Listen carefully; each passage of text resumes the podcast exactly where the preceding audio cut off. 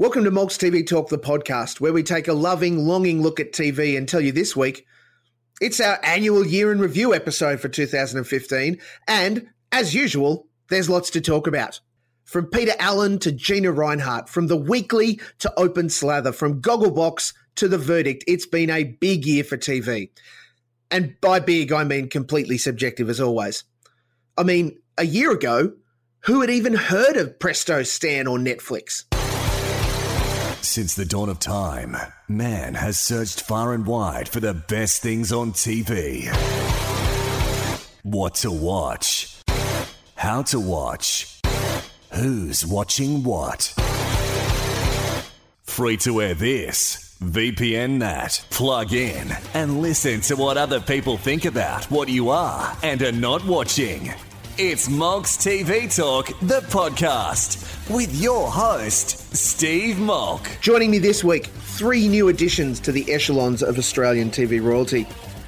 Journalist and Decider TV contributor Nicole Gunn. Hello there. Writer and Decider TV contributor Dan Hall.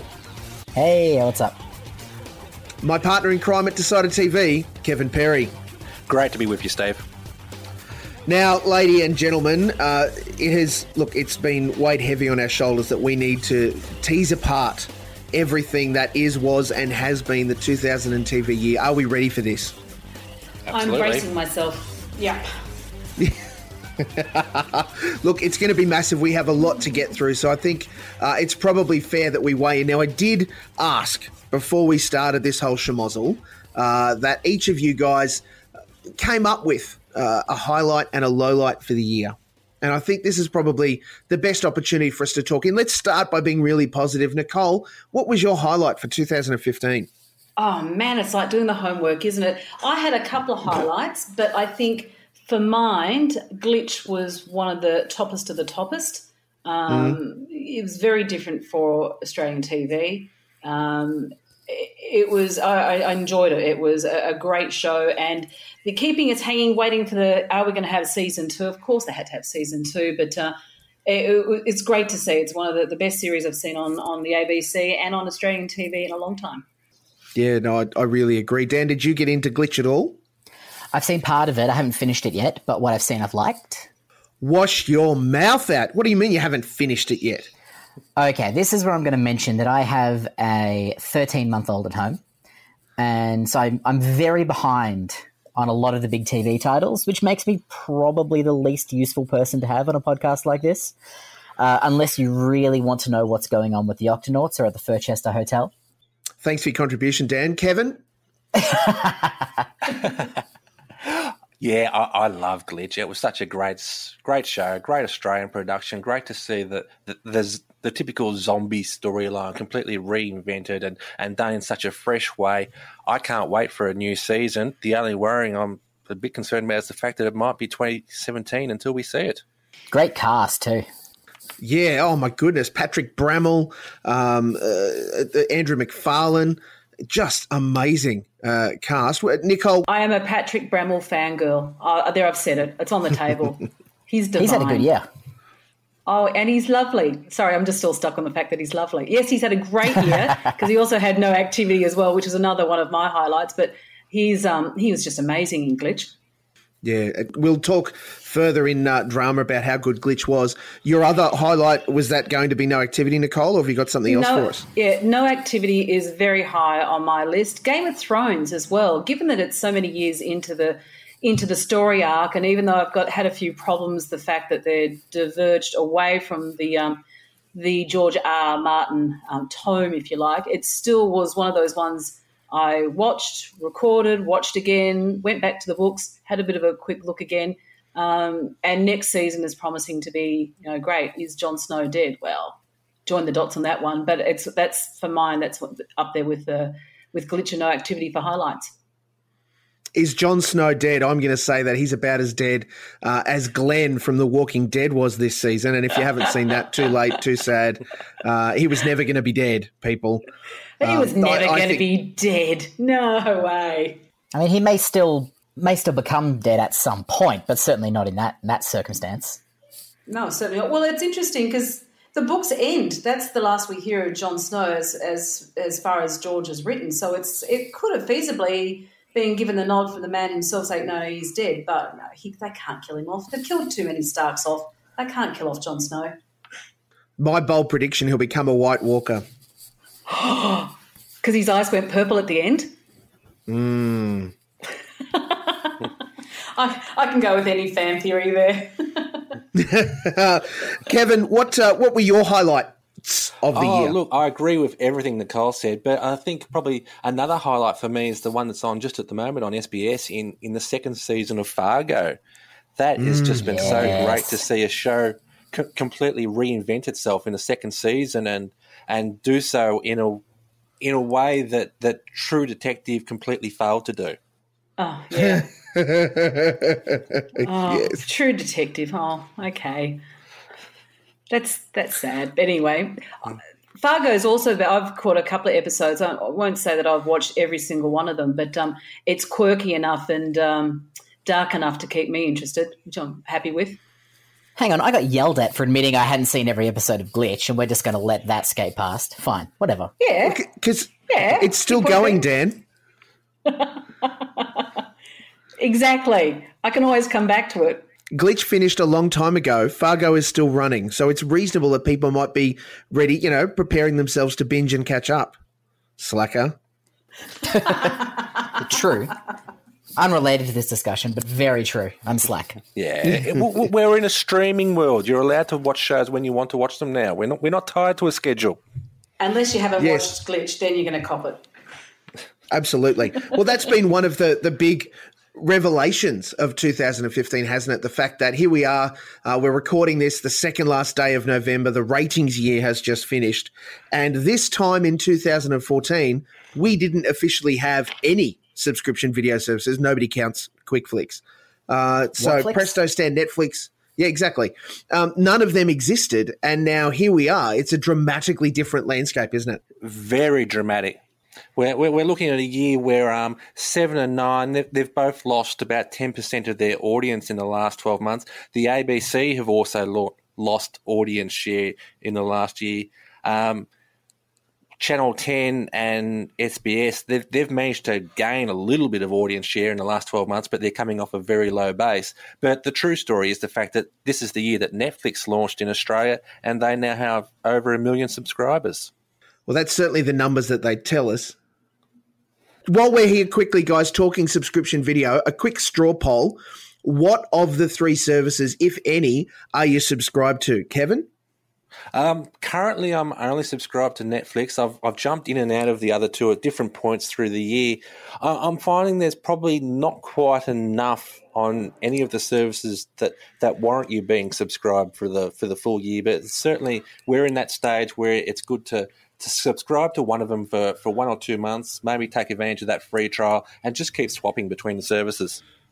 Yeah, absolutely. Dan, what about you? What are you in and out of? I currently have a Stan subscription, but it is one that came free for the first few months of my mobile phone contract, so I wouldn't have it otherwise. Uh, and when that free period is up, I don't intend to extend it. At that point, I might look into Netflix though. Okay, so Stan's the only one you have at the moment, but you're looking at probably going to Netflix. Uh, and I don't use it.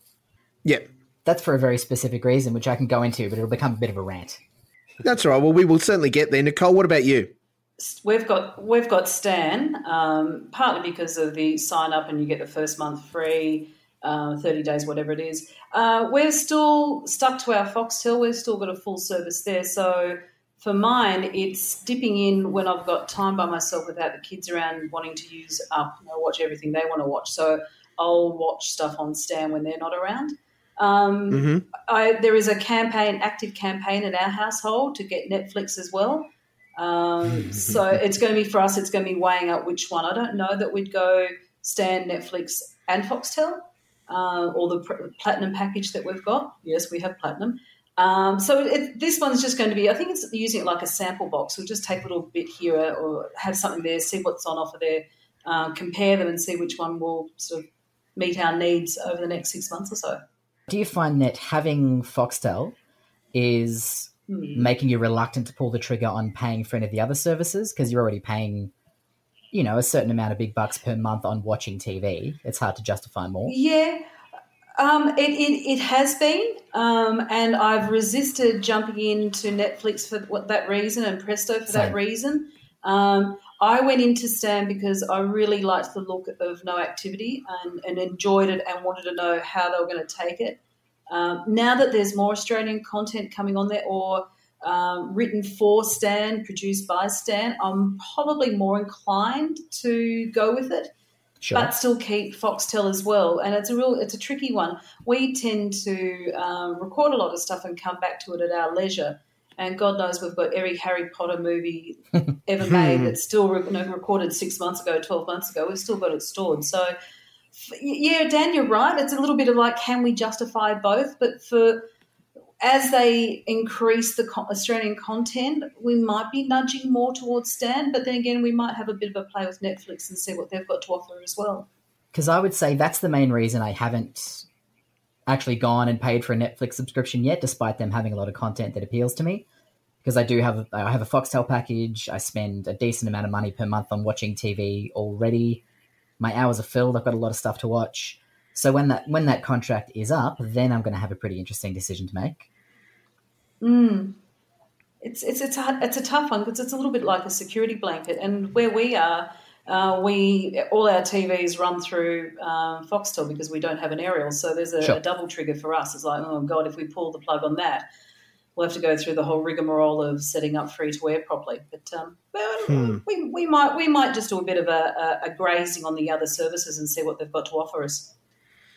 Cool. Now, Nicole, just recently, Yes. Foxtel uh, uh, announced that they would be making available to customers with the Platinum Foxtel package a free Presto subscription. Have you guys leveraged that yet? Not yet. I didn't get that memo. God damn! Ah, we Ah, the cheeky clearly weren't reading Decider TV then, huh? Oh, clearly, if it's turned up in the mail, I may have just gone junk mail, bin it. But uh, I'll have to go back and have a look at that one because that will maybe make things a little bit um, easier. It, it that is a, a special offer that has slipped through the keeper for, for many many customers at the moment. I think I think there's a lot of Foxtel customers unaware that they they could be getting free Presto. That's. I think you're. I think you're very right. I think you're very right there, Kev. I think there's an uh, element of hey, don't tell, and they won't ask, and we'll just keep going on our merry way. Dan, did you want to add something? Uh, I don't have the Platinum Foxtel package because I'm not made of cash, uh, so I'm, I'm not entitled to it. And if I had it, I wouldn't use it. The Presto subscription. Correct. Mm, interesting For call, the- everyone. I mean, for mine, For the Please. same reason as Stan, it's my it's my one particular little bugbear. The the thing that I think has caught a lot of people out in the market, and I'm happy for you guys to correct me, is that with the introduction of these subscription video services, it's not just paying the 10 or 12 or 15 bucks a month for whichever service you want to get. And and it still gets up my nose that if you want to get full presto, you have to pay 15 bucks a month to get both the TV and the, the movie side of things instead of just 10 bucks or whatever because that's where Stan are pitching it and and Netflix to their credit their HD two screen simultaneous package is uh, 11 12 bucks I think a month so that's not too bad so it puts Presto right out on the edge as a cost perspective but then there's also Netflix's tiered system makes a lot of sense. yeah That's it. Carry on. what do you mean by yeah. that Dan Oh, just that um, I have a lot of friends who can only afford the cheaper one. Some have gone the HD because that's their preference. I think they're just hitting more Mm. spots in the marketplace. Yeah, absolutely. It definitely opens that up. The other catch, of course, with all this subscription video stuff, uh, is, is the fact that in signing up to do it, that's awesome. But straight away, the use of them is going to affect uh, your home download allowance. And unless you're one of the lucky ones that is with a telco that have uh, recently, you know, uh, uploaded, uh, you know, uh, uplifted your uh, uh, your download allowance every month, that might start to touch the sides. How have you found that's been an impact for you, Kevin? Oh, it really can, particularly if you're if you're looking for a, a high definition streaming service, you can start to really stream through a few gig of data very quickly. And of course, there's also the catch of mobile data. If if you're someone who has kids or things and they're they're getting on your device without you noticing, yeah, you can you can really easily get caught. So I know lots of uh, landline, like home internet broadband services, have offered different things uh, in an unmetered context or in a free context. For example, if you're a Telstra customer, naturally uh, accessing Presto is free. If you're a Foxtel customer, accessing Presto is unmetered. It doesn't count towards your download. Uh, but I can't recall, I think Vodafone offered a mobile unmetered access to Netflix or something, didn't they? Vodafone is packaged with Stan. Is that who they hooked up with? But it's not unmetered if you're on their mobile network. It's just a free free subscription period. Is that how you got it, Daniel? Correct. Ah, see it all. The pieces all come together. Yeah. Uh, my So- internet service provider is unmetered if I use Netflix, which is why Mm-hmm. I'm probably going to have a Netflix sub- subscription. Pardon me. When my Foxtel contract slash Stan free period run out. I, I was concerned with all these subscription video services coming in at the start of the year because at that time we only air quotes only had uh, a 200 gig per month download allowance. Now since Oh, then that must be we've both like to upped, live in the upped our download.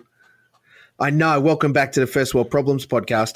Um, uh, but uh, since then, I guess in preparation for this, I upped it to 500 gig, and then at my home telco is Telstra. They doubled that. So right now, I've got a terabyte of download every month, and I can promise you, I am a heavy user of all of these things, plus previews and all the rest of it. I don't touch the sides. Dear it's Lord. pretty awesome. I would think that these deals that telcos have struck with streaming providers, you know, so and so unmetered if you go with so and so telco and what have you, is not just helpful, but probably a necessity to getting them to Mm. take off in common use here in Australia. Yeah, I, I, look, uh, you're probably right, Dan. Because people, not everyone can afford to bump up to 500 gig or a terabyte or, you know, whatever, whatever the Yeah. circumstances And look, might it, has been tremendous marketing for the telcos as well. Certainly, Optus have seen a real boost in customers since they partnered with Netflix. So, Yeah, uh, it- it's been great business for them this year. yeah, and, and Rick, you're right. That, that's that's stayed our hand as well. Just of you know, it's hard enough getting the kids off the bloody internet as it is. Um, if you know, if we're, we're streaming everything all hours, that uh, that that has been a red flag, um, budgetary wise, anyway. Yeah, absolutely. So, will there'll be more discussion. Although I think we've almost bled the subscription video side dry from an, uh, a technical idea, but we will talk more content on that later. Dan, what was your highlight for 2015? My television highlight for 2015 was the second season of Broad City, which I love. Excellent, excellent. It's just such a unique show. For people that don't have access to Foxtel, because that's where it's aired here in Australia, Sure. uh, what is it, Dan? Uh, it is a comedy series, half hour sitcom format that follows around two best friends, uh, both female, who live in New York. Um, you know, dating lives and their friendships and their work lives. And it's just great. It's hilarious. It is so unique in its tone. It is so unique in its style of comedy. The cast is great. The, all the actors have such a natural, hilarious, lived in sort of chemistry. I'm just a huge, huge fan of it. Yeah, no, I- I'm right with you. I think that's been excellent. Now, guys, from a highlights point of view, we've kind of touched on some things. I want to throw some others in there just broadly.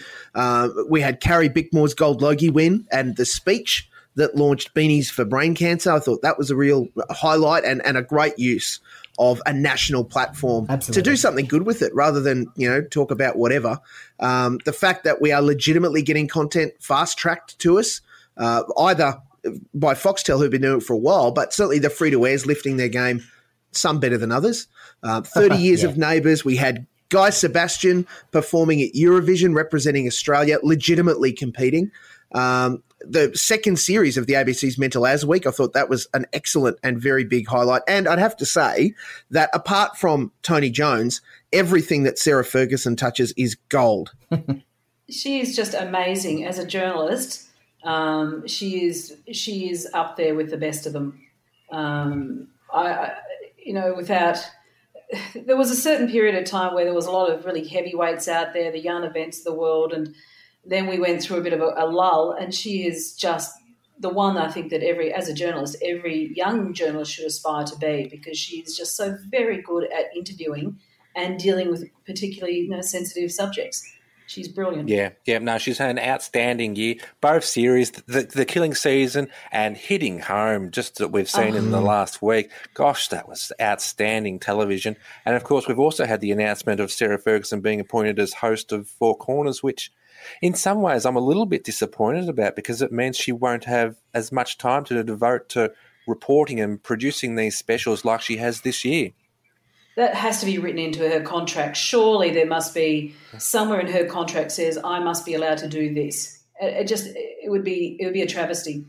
Yeah, she's going to be filing stories for Four Corners, but a, a, a program like Hitting Home that was six months in production, and she was embedded, living in in places in the in the refuges and things like that. So I don't think she will have quite have the time that she had this year to to be on the road fil- filming great content, which is a little bit of a mm. disappointment. Yeah, it will That- be that a, be a- a different landscape. in an environment where arguably the brand on a news organization's masthead is devalued slightly in the user's eyes. So people, rather than buying their particular paper every single day, they're going to whatever's free or whatever's popped up in their Facebook feed or whatever gets bundled into their mobile subscription. Attaching a reliable brand to a person, to a particular reporter, I think is more important than ever. So someone like Sarah Ferguson, where a, a consumer you know, someone who's plugged in and wants to stay abreast of current events is going to say, I will watch or read whatever she provides is invaluable to a news organization. Completely agree, Dan. And we saw that with her hosting 7.30, filling in for Leigh Sales this year. Um, she did a, a compelling Smash job uh, with some pretty pretty tough interviews. Not tough in the, the context, tough in that she didn't give them a moment. Now, Lee does a great job herself, but Sarah almost went in like, I've just got this to fill in. Who really cares? I'm going to go hard, hard, and did a great job because of it. She, the Smashed it. ABC would be ridiculously stupid not to utilise her full skills. Uh, if if if Four Corners is a little bit like the old uh, special projects they used to dish out to various people on the Channel Nines or whatever, um, that would be, you know, it would be a, a, a waste of talent. They have they have to allow her the room to um, to to do things especially as the ABC's copped so much flack over the last uh, 18 months or so, they, they need someone of her quality to be able to say, no, look, this is what we do and this is what we do well. Well, it's it's going to be a brave new ABC in 2016. We know that. This brings us into the lowlights for mine, and I'll I'll, I'll throw to you, Dan, first. But to carry on from what Nicole said, um, the changes that are happening at the ABC, the fact that, and look, it was probably time, but the exit of Mark Scott, uh, I'm going to say, is slash was a low light uh, for the end of this because to some degree he got a little bit hornswoggled by some things that went on, got hogtied by uh, the federal government uh, and the prime minister, who decided to basically have at the ABC as they were going to anyway. But uh, more on that in a second. Dan, what's your low light for 2015? Uh, the continued, I guess, delay or inaccessibility of certain shows in a landscape that contains Foxtel and Netflix and Stan and Presto is hugely frustrating. Like the the pieces are all in place, so why is it that it's still impossible to watch Marvel's Agent Carter almost a year after it was first broadcast in the states? Yep. I saw some of those episodes at the start of the year when I was in the US, and you're right, it hasn't got to Australia yet. No, it hasn't. Uh, I think Last Man on Earth just started up a few weeks ago, again, and close to a year after it was on in the States. Um, Seven is still slow tracking Downton. Yeah, the final season of Downton 2, which strikes me as ludicrous. Absolutely. By the time it's actually shown on Australian TV, everyone who wants to see it will have seen it through other means. They'll have lost interest. They'll get a few old people who, you know, haven't figured out how to change their channel. Yeah, Yeah, absolutely. yeah. Kevin, low Well, lights no, 2015. Yeah, just, just to um, continue with what Dan was saying, one of my real low lights this year has probably been the performance of BBC First, the the premium drama channel on Foxtel. That's you know it, it's a premium channel. You, you're paying extra for it, and they are really putting a lot of their best dramas on the slow track now. We're seeing um, the new series of Luther, which will be two brand new episodes in December in the UK. That part of their big Christmas UK special. It's going to Yeah. be months later in Australia on BBC First. We're also seeing the new series of Sherlock. Now, the, the, the Christmas special, for some reason, Stan have managed to get the rights to that, and BBC First, strangely, have missed out. I, I don't quite understand the, the, the politics of that, but obviously, Stan somehow put in a better bid and managed to get it. The the new series of Sherlock, we're, we're yet to hear where that's going to air, but it, it does seem like it will be on the slow track again for, for BBC First. And I expect it'll probably end up on Stan, and premium subscribers to BBC First will miss out again. Yeah, the word first in their name is basically sarcastic. Eh. Wolf Hall was delayed by quite a bit. Stan, Stan had the big the um, from script to screen thing last week or you know, a couple of weeks ago, talking and having these people who are involved with it promoted by Stan, Stan, Stan, Stan. But BBC First were handling all the media for it, and BBC First had some signage at um, the Regent Theatre in Melbourne when they were promoting it. So it's a very odd arrangement that somehow they've missed out on sh- the new season of Sherlock or the Christmas special yet they're hanging their hat on Stan. So is there some sort of connection there now, future down the down the road, where BBC First will be appearing on Stan? Is that maybe what's going on yeah. here? Yeah, I, I think It'd be Foxtel every controversial. right to be very disappointed in BBC at the moment. The, the the promise, the big promises of this deal that was announced a couple of years ago, it really hasn't eventuated the way it should have. Yeah, the other thing on BBC First this year was their Australian produced drama Banished. Now that Yeah. aired in the UK, it was back in about January, and okay, admittedly, it wasn't a very good show, but it BBC First in Australia just let it sit for months and months, and all we heard was bad publicity about it. And by the time it actually aired in Australia, no one was interested. It's interesting that one too because they have rabid fans, and I have uh, since doing a preview on it, I have had I reckon about fifty rabid Banished fans start following me on Twitter. And every time I mention Banished in one way or another, they're retweeting it and following. They're demanding a second series. Yeah. Oh yeah, those Banish but the- heads. The, the fans are very, very, the fans of Banished are very vocal. But look, to be honest, it, it wasn't a very good show. But it was just interesting No, it that wasn't. it, it was a, it was a show that had Australian investment, and yet for some reason it, it just got treated terribly in Australia. How many Indigenous people were in Banished again? What a good point. Bum bow. None. I know. For a story of effectively the first fleet landing in Australia, no Indigenous actors. Yeah, that's not cool. No, not at all. No. I think and- they are the lucky ones actually. It, it may have been a case they knew it was going to stink in Australia, so that's maybe that's why they held on to it because they knew they were going to cop a lot of crap for it. But um, yeah, there were some glaring um, gaps there that um, it didn't it didn't get a, a mention. You know? The I first think what, Australians weren't really first. Yeah, what Kevin's getting at is if you're a premium service like BBC First, you have to pay extra for it. Yep. You don't ever want your customers to sit up on their couch and think, hang on, why am I even paying for this? Which is exactly what Kevin's doing right now. Yeah. I forget that it's there. To be honest, yeah, I forget. Their um their closed caption record is spotty as well. Nicole, what was your low light?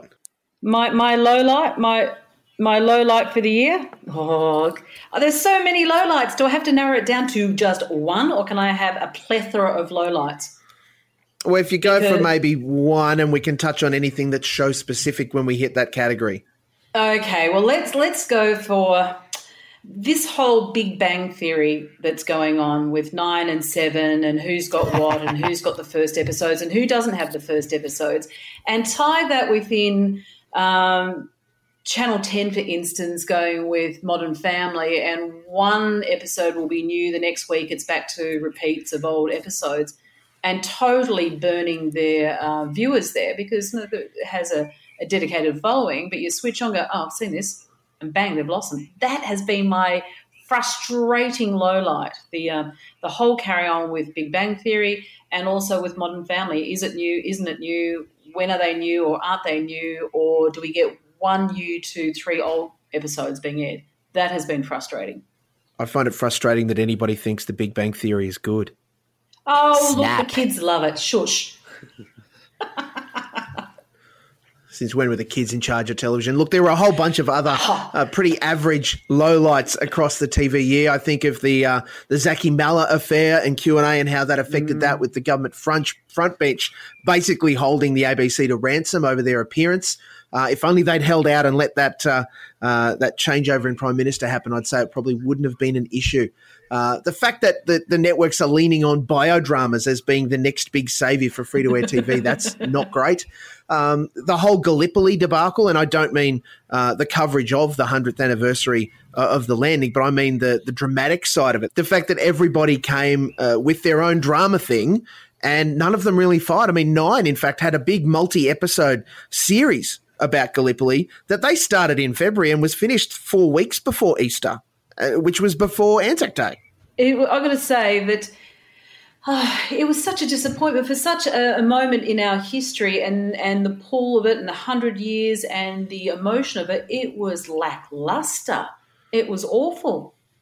Uh, yeah, and that, that, that move from those, Channel Nine sorry, that, that move with Channel 9 and the Gallipoli series, it was probably one of the worst pieces of television programming I have seen in such a long in such a long time. It was just I don't understand. The the first episode premiered about nine forty on a Monday night, and the second episode it went through past eleven o'clock, and then they were surprised that viewers didn't stick with it. I mean, it was just so strange. As a good hook, though, they did drop every episode of Gallipoli on Stan um, in basically simultaneously. So, so, I think as soon as the first episode aired, you could jump onto Stan and watch every episode there. Now, for a new subscription video service with all of the hoorah around Gallipoli, that was actually a really smart move. But it meant that free to air audiences didn't necessarily chase it down, did they? Yeah, I that's right. Uh, we, we don't get statistics around Sorry, Nicole. We, we don't get statistics around the SVOD services and who watches what. I'd love to know how many people watch Gallipoli on Stan. Mm. I, I, I have a suspicion that it wasn't very many. I was one. I think I would have preferred to have stormed the beaches of Gallipoli than sit through those episodes again because it, it was awful. And we, we uh, like many people, we, we had a relative who was there. So there was a, a keen interest to say, okay, let, us have a look at this, other than the magnificent um, movie of 1980 or whatever it was. And it was a letdown. And it was just like, oh, okay, well, I'm glad I gave up two hours of my life there, but it was awful. It was, it was awful. So that's a low light. It was awful. Yeah, there's certainly that. Now, I will take everybody to task. Um, hopefully, you'll all agree with me. If you don't, this this podcast is over. But if I hear one more network tell me that some fucking animal is going to make me laugh out loud, I will get very, very upset to the point of I don't know. Are you telling me you're not excited for ferrets make you laugh out loud? Get out. I've already got it teed up to record. Oh, there was some bad stuff there, wasn't there? Oh. And all of this was off the back of a really horrible first year for Seven ratings wise. They were really struggling, particularly into those winter months where normally uh, everything sort of fires for them and they've at least got a, a strong reality uh, program running for them. But because of some toe to toe with nine, it meant that things were failing and they really needed to resuscitate it. And Kevin, amazingly, repurposed YouTube videos, got them out of a hole. It really did, and such a hole they were in. Restaurant Revolution, that's the one of the biggest disasters in, in TV history. The amount of money that must have got burnt up in that, and well, I, I don't know. Was was there a win- winner of Restaurant Revolution? Uh, who knows? The viewers. Do you reckon they just get around the table and go, "Hey, look, I've got all this money. We need to spend it before the budget's up. What do you reckon, guys? Let's just trot out something with cooking, with competition, and a restaurant and go for it because it was ill thought. It it was yeah, it was another stinker. And the real problem for Seven, sorry, Dan, go ahead. I was just going to say, Restaurant Revolution was the title. Not a single one of those restaurants mm. revolved. or storm the beaches. I am calling bullshit. Oh my goodness. Oh my god! Of course, far out. You're an idiot. That's excellent. Um, I, I, was going to say that from a, a, a, planning point of view, this was a big part of their 2015 upfronts. Like they were shouting about Restaurant Revolution then, uh, and didn't have a whole lot of detail. So clearly they had an idea that was pitched, and internally they went, "Yeah, yeah, this is a great idea. We can just turn this around, and everyone will love it." And I look. I, I honestly don't wish ill on anybody in the TV industry, particularly in Australia, because uh, we make so much great TV that when it fails, it kind of stands out. And that's what happened for Restaurant Revolution. But I can only imagine some fairly long faces for a few Fridays in July, August when that was on TV and uh, it wasn't doing anything. They had it years ago. Remember, years ago there was um, my restaurant rules before it became my kitchen rules. So why they didn't rebrand that and bring that back, I have no idea because it was essentially the same thing. It was just a little bit um, better conceived. Is there a certain degree of cooking show fatigue?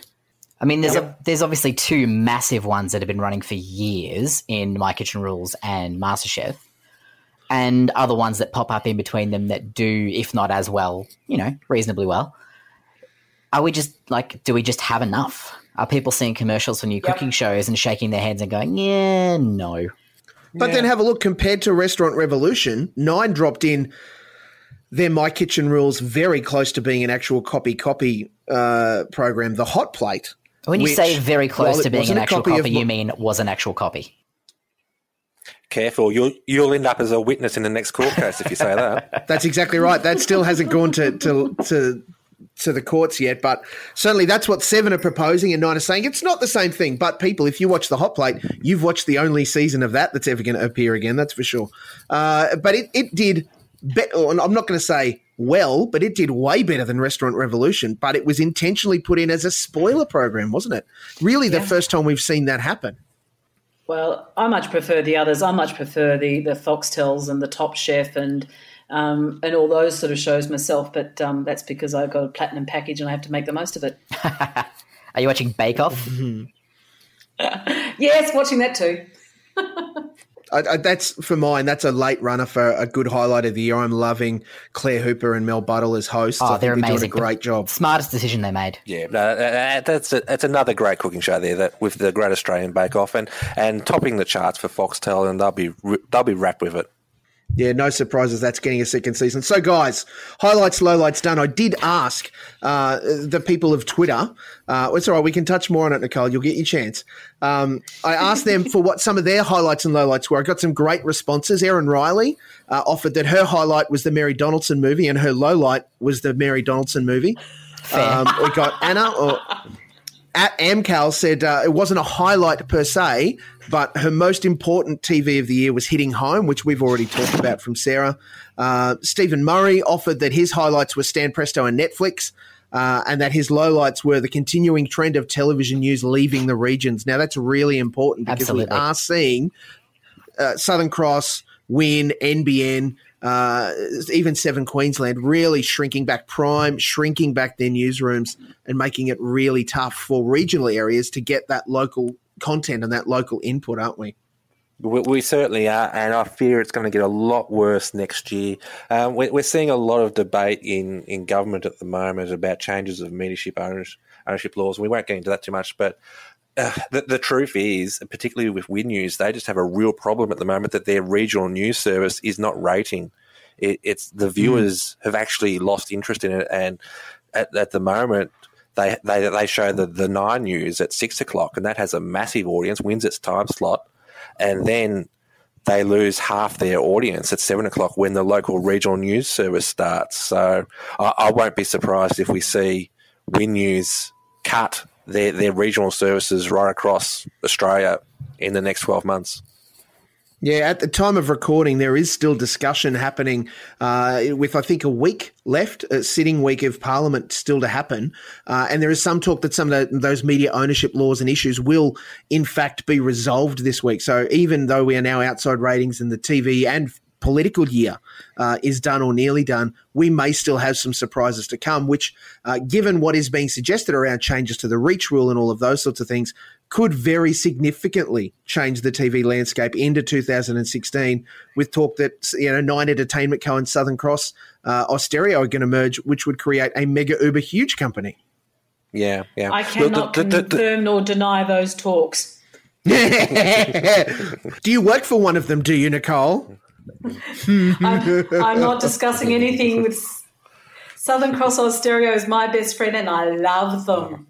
The fact that you offered that information yet nobody asked you to confirm or deny suggests you know a lot more than you're letting on. I know nothing. yeah, look, the, the, the, truth is, yeah, we've got Win News at the moment running this campaign where they're, they're threatening to cut their news services if they don't get what they want politically. When in reality, I suspect they're going to cut their news services anyway, just because of ratings. Yeah. And that, and you, you're seeing that across the board. I mean, any re- there's been a red mark or a red line through names and departments and services for a long time. It's just a rather convenient way of saying, "Hey, it's not us, it's them." Um, rather cynical. No, it's totally cynical uh, I guess countering in or, or, clutching into that, it has been a pretty interesting year in TV technology. We've seen, uh, well, start of the year, SBS were the only network that simulcast their high definition, their, their primary channel in high definition. Uh, as we end the year, Nine are now doing it as well. Uh, uh, ABC have announced they'll do it by the middle of next year, uh, and. 10 have said they're not going to. Seven haven't officially said they will, but I have heard from insiders that they're definitely going to, and be prepared. It's probably going to be before the tennis. Uh, that's the first time you'll hear that from Seven. Well, you'd be very surprised if they didn't. Oh, they'd be crazy not to, Dan. Now Seriously, that nine have done it, it would be a massive misstep to not do it by the time the Australian Open came around. Absolutely.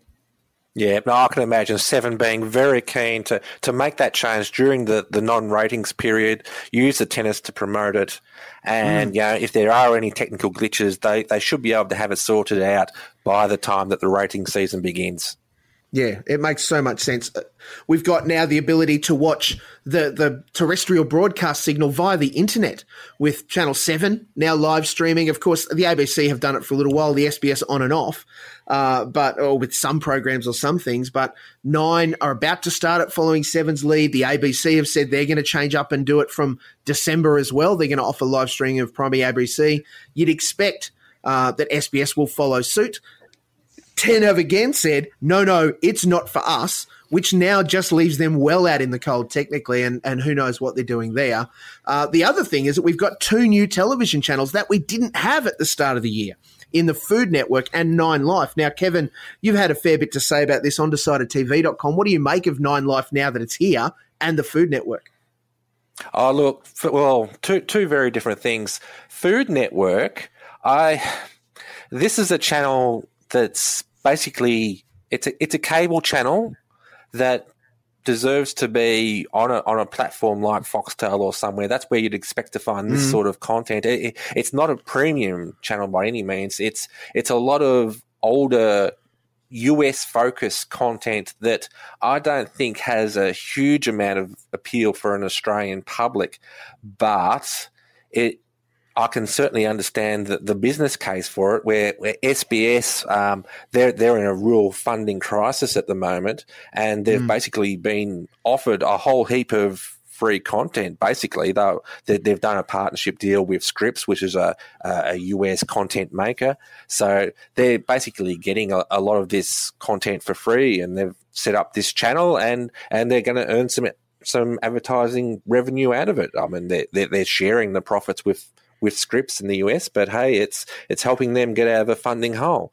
On the other hand, we've got Nine Life. Now, this is a, a, a much cleverer, much more thought out channel that I think is going to appeal to a, a much a much bigger audience. I think it's it's definitely female focused, but I think there's a few shows there that blokes will enjoy well, and I think I can see Nine Life doing quite well as a as a multi channel, and I suspect mm. that in, in the next, I think in the next six months, we'll probably see seven and 10 rushing to do something similar.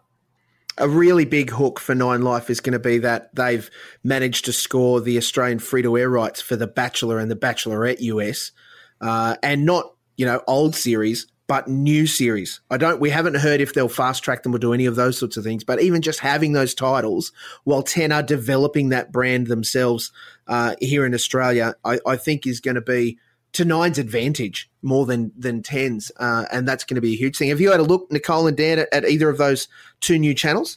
Very briefly, no. I've looked at Nine Life. What'd you make of it, Dan? Uh, a mixed bag in terms of content, but I think a lot of people are going to find at least one or two shows there that are for them. I think promoting it really mm. heavily during the block and having it kick off the week the block finished was incredibly clever.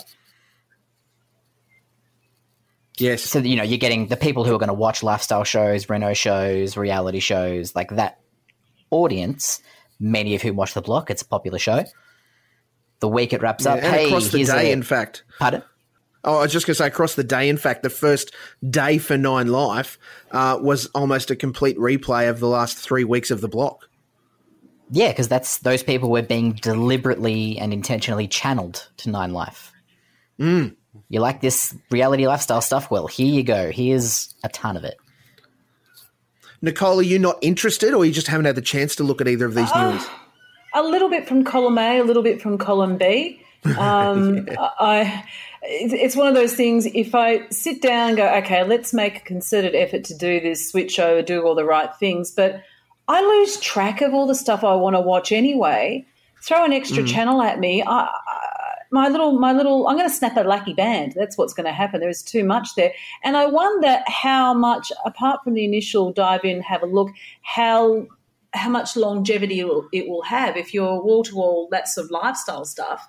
Um, uh, what its life expectancy is, I'm I'm not sure. Um, it's not it's look it's not high on my agenda. I might have a look at it, but it's not something I'm rushing out to do at the moment. Well, there's certainly a lot more changes to come around uh, the technology of television, even mm. in just the coming couple of months. So I know that uh, fans and listeners of the Mogs TV Talk, the podcast, and just people that love TV will be very keen to see what plays out. A big part of every, particularly a free to air network's environment, is news and current affairs. And I think this year we've seen, I don't know how, but another really tumultuous year uh, when oh, we talk about this insane. kind of content. Yeah. Nicole, this is close to your heart. I mean, we've seen lots of crazy stuff happen. Uh, we've seen the establishment of that hour long news block seven nights a week.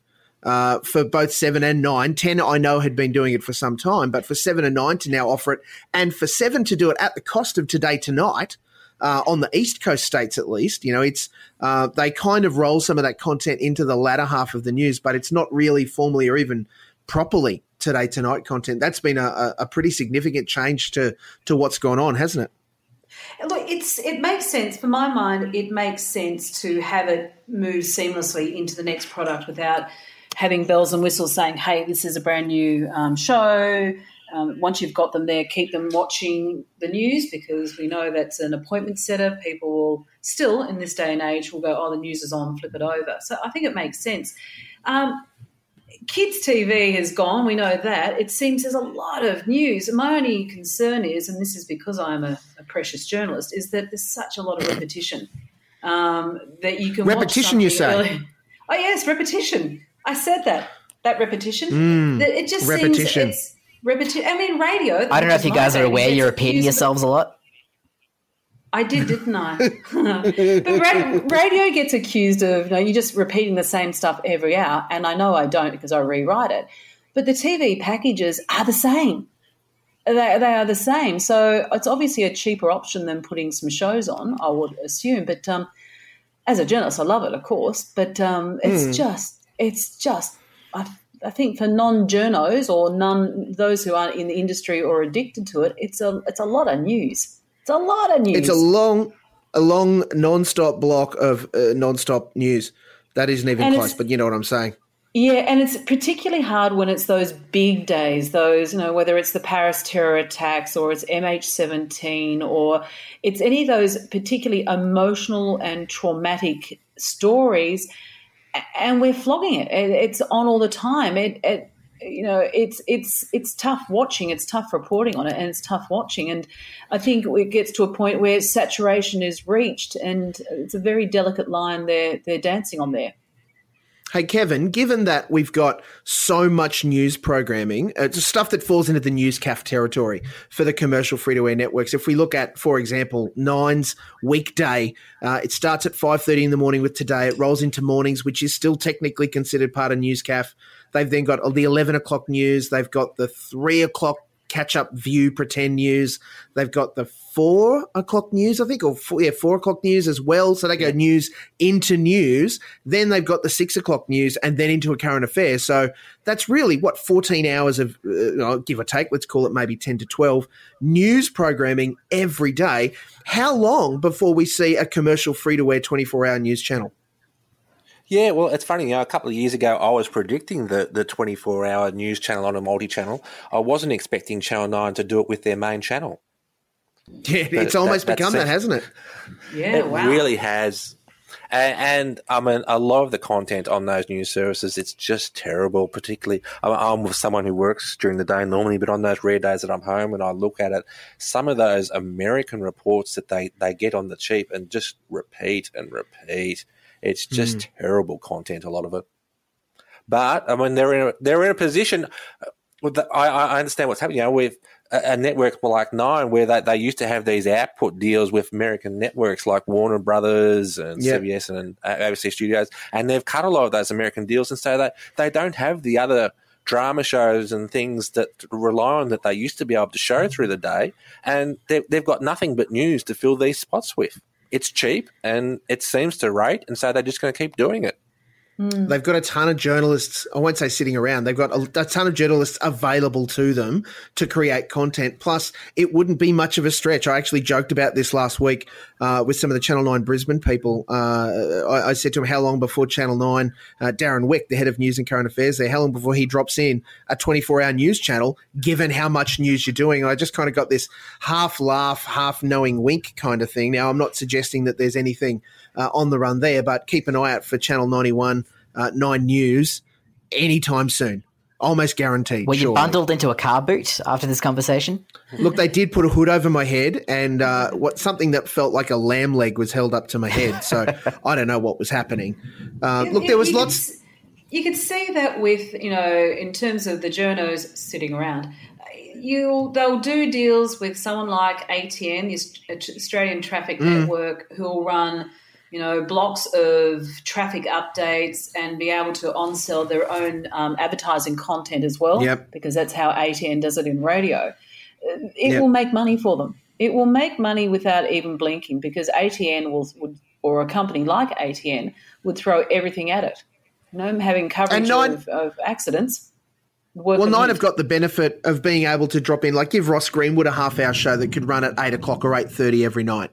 Uh, same mm. with Seven if they wanted to drop Kochie or someone in there to do that kind of thing.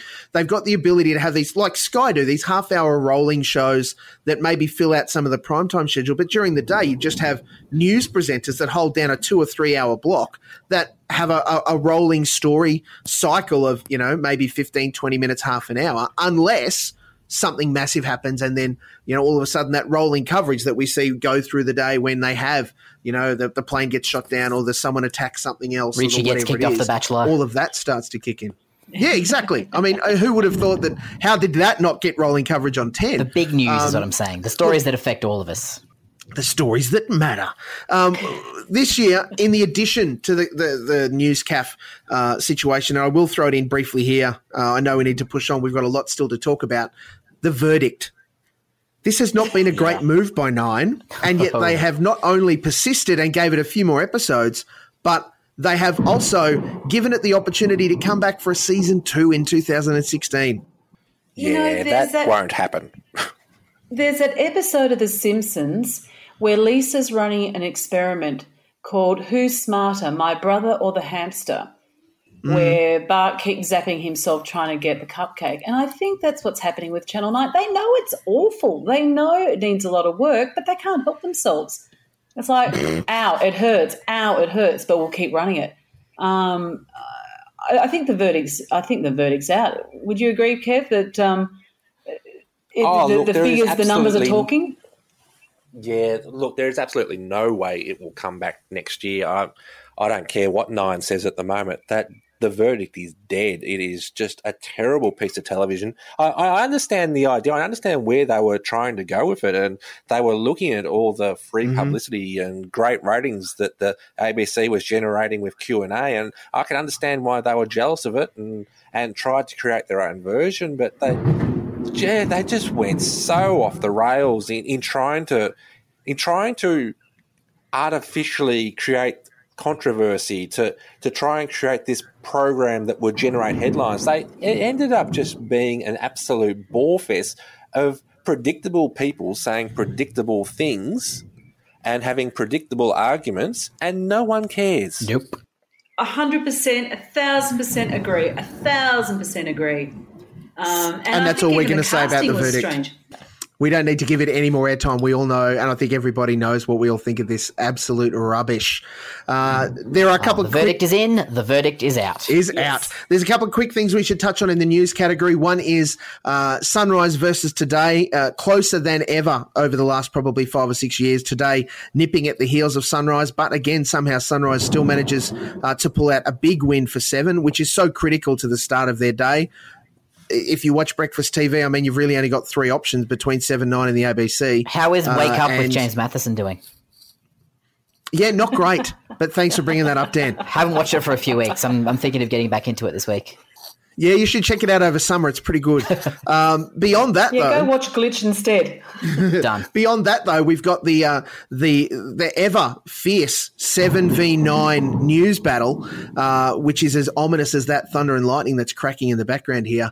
Uh, in fact, it's a, a very weird year because again we've seen seven, seven be able to claim the number one news service nationally, but they lost the East Coast again. So Yeah. Nine News won Sydney, Brisbane, Melbourne, but Seven won Adelaide and Perth, and won by such a margin that it means cumulatively they take out the national win. That just strikes me as ludicrous. Yeah, those crazy people in Perth, they'd love themselves some seven. But yeah, no, look, nationally, it, it's been a, a good year for nine uh, outside of mainly Perth. And yeah, I don't know. What, what can you say? I mean, there's been a lot of rumours about today, tonight returning. I'll, I'll tell you now, that's not going to happen. We, we won't see today, tonight anytime soon. And in fact, I think the, the remaining couple of versions of today, tonight in Adelaide and Perth, they'll, they'll be lucky if they survive much longer. Wow. That would be a very interesting move in those markets, given that they win so conclusively in the six thirty Well, time they, slot. they actually don't anymore. Um, in, in, in Adelaide, we're regularly now seeing the Nine News beat today tonight. So that Nine has really pegged its way back in Adelaide.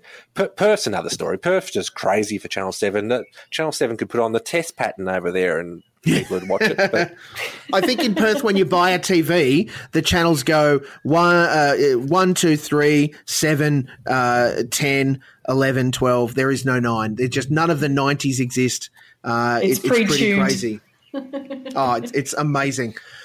Guys, there's been so much other TV, even beyond the news stuff. If we talk about factual, I'll just give you a few ones that you can probably pick up on.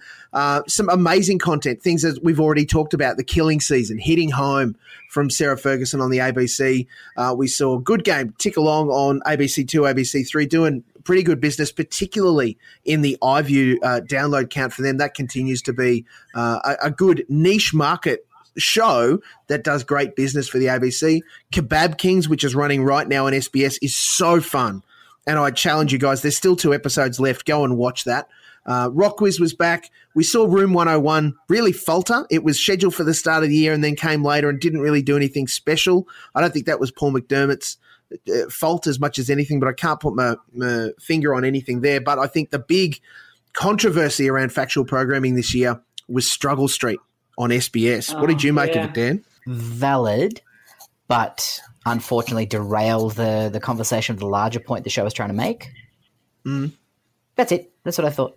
Nicole? Was that was that a, was that a problem of their own making though? Because all the promos were definitely slanted for the controversial. Yes, absolutely. This is a show you're going to be tweeting about, and you know we're going to stir up some trouble.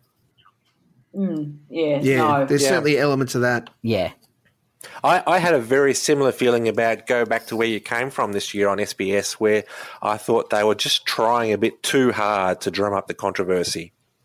Hundred percent agree with you on that one. Yeah.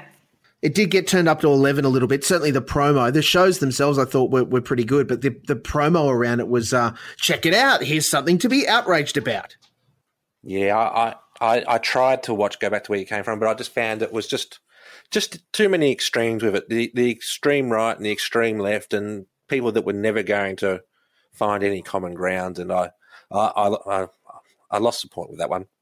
Yep, tick that box here too. It's it, it was mildly interesting, and it was like, no, nah, I can't go there. I do wonder how much pressure is put on people who produce shows like that to generate something that is going to result in a little bit of outrage, a lot of clicks, a lot of tweets. Really, you know, get things humming around the water cooler.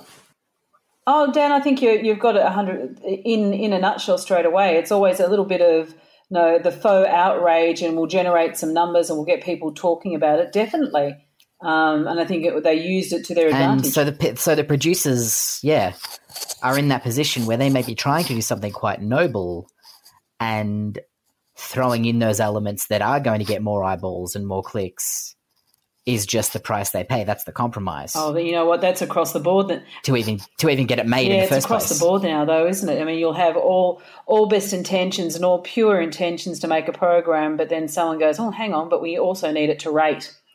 Um, and if it doesn't rate, we Yes. don't pay the bills. So, I mean, it's it's a bit of a um, a, yeah, it's a, a strange relationship you get caught up in with that one. I think. Nicole, you make it sound like ratings are the be all and end all of television. It is, isn't it? Well, now that we sorted that out, reality television people, there there was an incredibly big slate. Like probably, I'm going to put it out there, probably bigger than we've seen any other year. From the third season of House Rules, sixth season of My Kitchen Rules, Restaurant Revolution. We've already talked about X Factor, The Voice, Married at First Sight, Reno Rumble, two seasons of Survivor, two seasons of The Block, I'm a Celebrity, Get Me Out of Here, Gogglebox, Shark Tank, Bachelor, Bachelorette, Biggest Loser, Great Australian Spelling Bee, and The Real Housewives of Melbourne. How do we keep up? I don't think you mentioned MasterChef. And MasterChef. You're right, I didn't, but there was the seventh season of MasterChef this year, Dan. My particular favorite. Do you dabble in any of the others? a lot. There's a lot.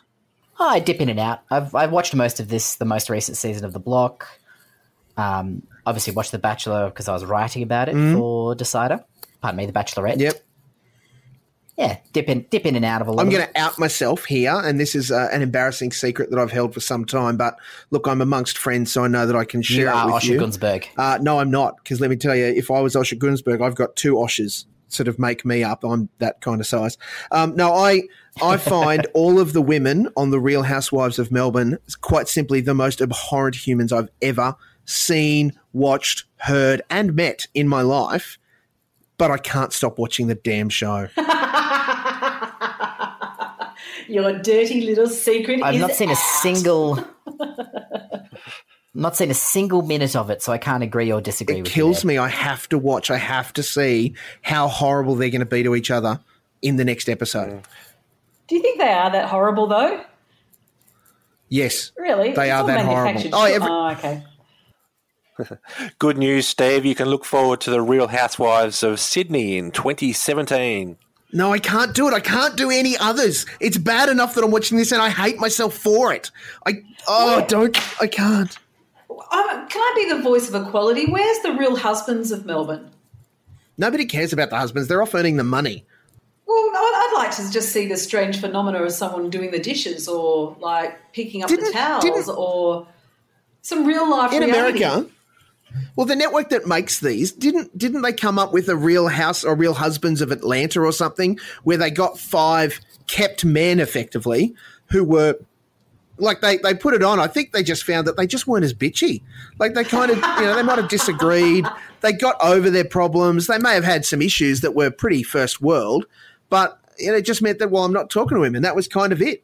You know, well, there wasn't any. Oh, she's such a cow. I'm going to bring it up at her big, you know, fashion thing, or I'm going to say everything's okay. But then, oh God, Pettifler, shut up. Are, you, oh. are you saying that women are bitchy? Uh, we need to move on. Uh, Kevin, was there anything that you liked? Was there anything that you liked in the reality genre this year? Uh, look, if, if I'm being brutally honest, I mean, I know I'm a TV reviewer, but I, I did try my hardest to avoid reality in 2015 and, and feel a lot better for it, really. Um, look, I, I'm a celebrity to get me out of here. That was an early highlight. That was great for 10. I, I, Yep. I, I did enjoy that one. Um Spelling Bee, that was one of the other new shows that didn't quite hit the right mark. I thought it it was probably a good show in the wrong time slot, on a bit too late, and Wasn't their best one season. that my kids probably would have enjoyed watching, but just just couldn't have them staying up that late on a school night to be to be watching that one. Um, yeah, what else? Uh, the block was the one that probably went right off the rails. I know my, my daughter, she was 13 now, she used to be obsessed with the block, used to absolutely love it. I, I don't even think she knew that the auction occurred in this last week. Uh, she just completely lost interest in it. And yeah, I'm not I'm not quite sure what Nine's doing there with the block, but they need to find some way to. No, they they need to find some way to to refresh it and maybe get a few contestants that don't belong in in a, I don't know People magazine, and hmm. probably get prob- probably get back to a bit more wholesome television rather than the, the big the big fights and dramas that they've they've tried to build the show up with in, in 2015. I think Yeah, we were just a bit worn out with two seasons of the block. If I'm going to stay on brand, we're all a bit block tired. Yeah. Uh, which is why we're only getting one season of the block next year. Not only did it work, of course, the production team's really hard, but it also meant that viewers, there was a big expectation when you throw in a four or five night stripped reality format like that. There, it, it just really fatigues you or block tegues you. Yeah. Um, so Yeah. it, it, it's a and, tough and thing. you've got to throw Reno Rumble in there as well, which is basically a clone of the block. So yeah, I mean, Oh, effectively, we had back. three three seasons of the block this year. Effectively, if you include And House Reno Rules Rumble. up against was, it on was seven. just too much.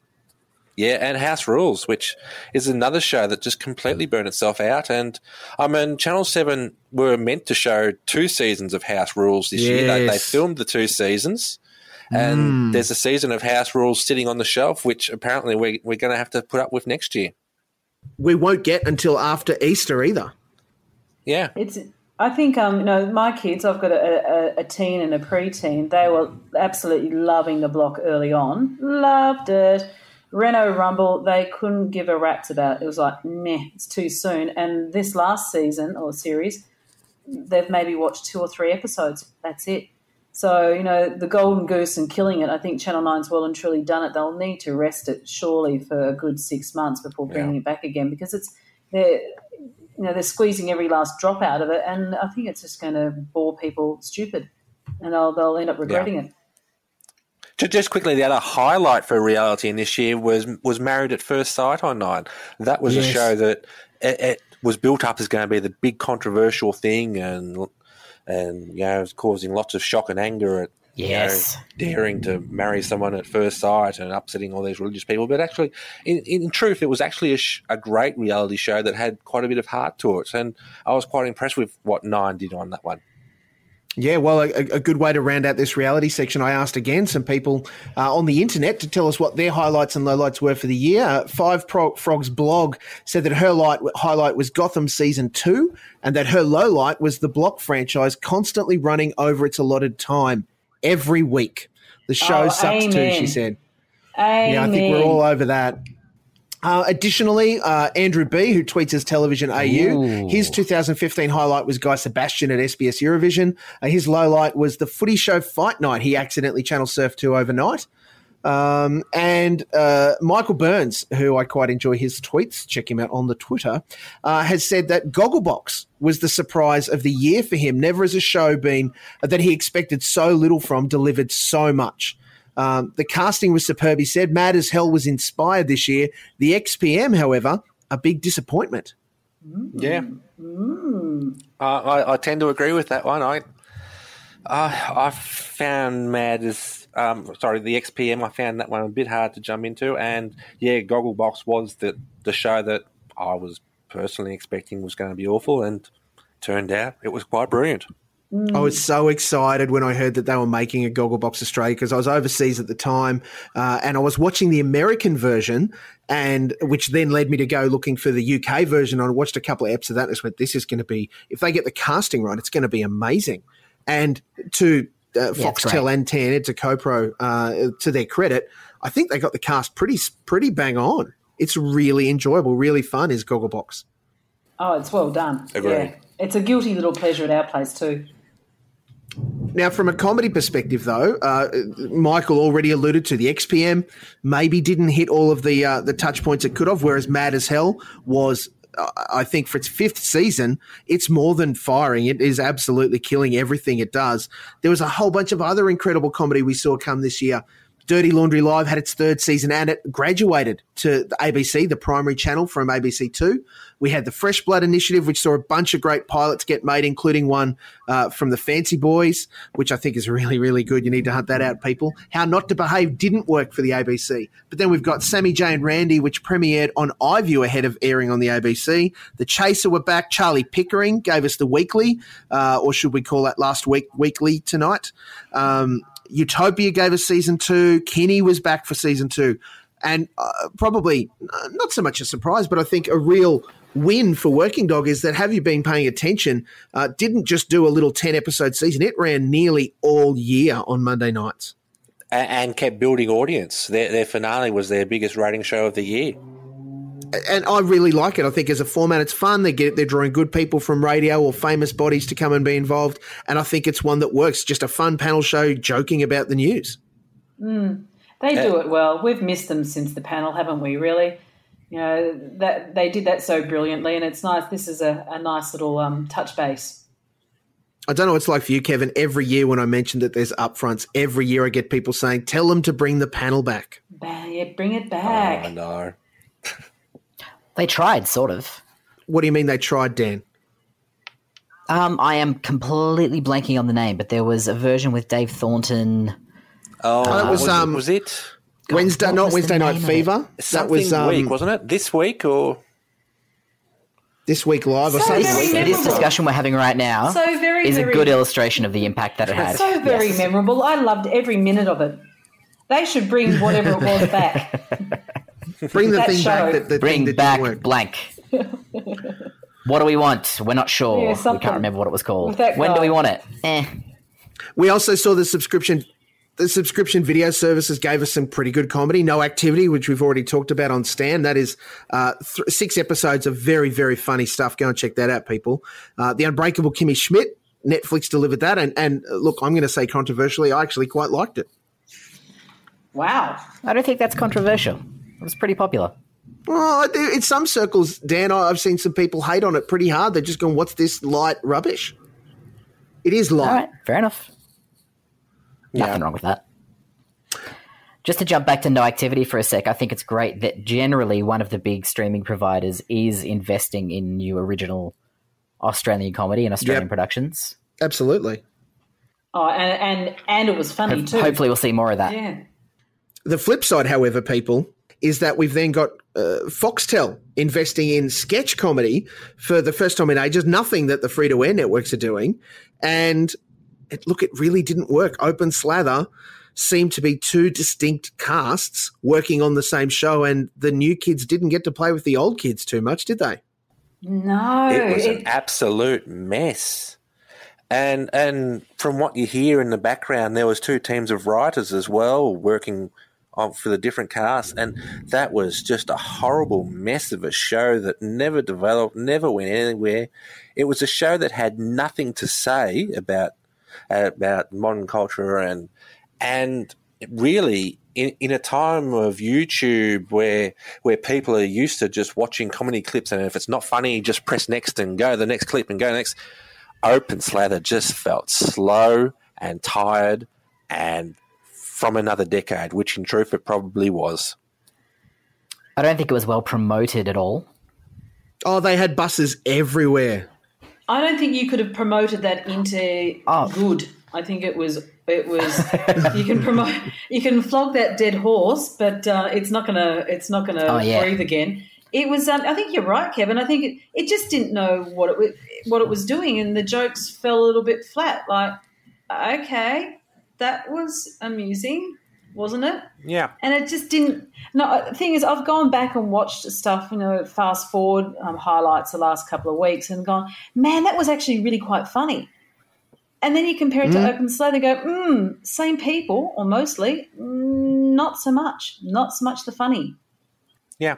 Look, if you compare it to a show like Kinne on Seven Mate, which is a program that really knows its audience, it, it's really it's you know it's it's a program that sets out for a, a young male audience. It, it it's a certain kind of joke repeated, uh, but done well, done really funny material that appeals to that audience, and it has something to say. It's sure it's not a particularly clever program, but it's a funny show that knows its audience and, and knows how to convey a message.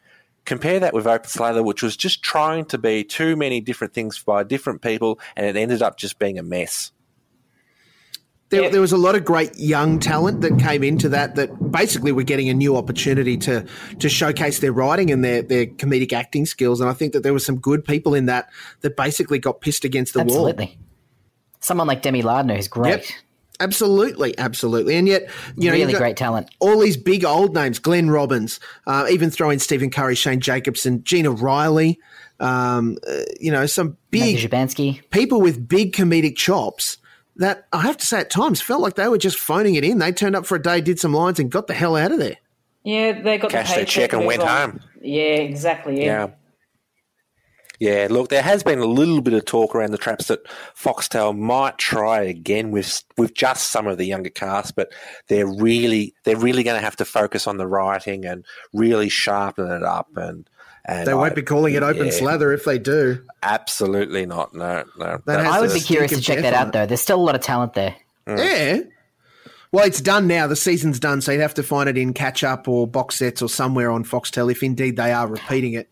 Um, Oh no, I mean if, if they do revisit it with the just the younger oh, cast oh, yeah. and sharpen it up a bit, that's something I would be really curious to. Oh, definitely cast an eye across it. Absolutely, I will. To round out the comedic conversation, fly the flag again for Dirty Laundry Live in a, a, a television age. Great when we have so much opportunity to do live television and nobody does it. To have a show that is as on the edge as Dirty Laundry is, and mm-hmm. to broadcast it live, to have Lawrence Mooney pedaling furiously, looking like a duck, Carmaz on top, and everything underneath is killing him. Uh, Brooke Satchwell, throw in regulars like uh, uh, Marty Sheargold, Zoe Coombs, Marr. Um, Angela Bishop, even I, I, would have said a revelation in that comedic for uh, context.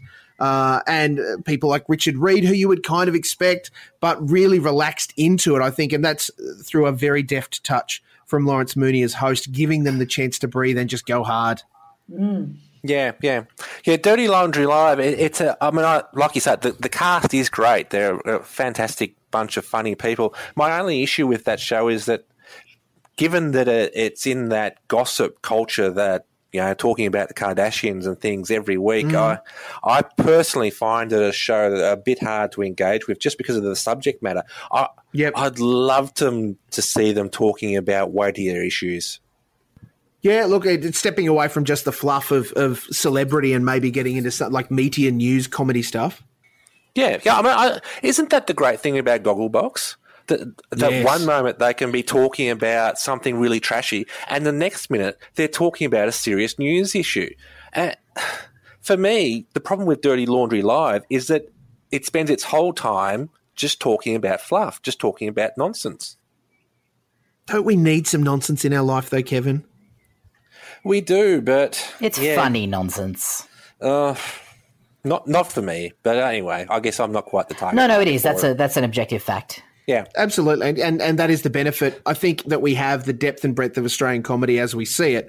Not everything is for everyone, and people are going to disagree with the opinions that we've shared here on this podcast. That's totally awesome. You know, it's you're not wrong if you like Open Slather. You are wrong if you like Big Bang Theory, but that's an absolute.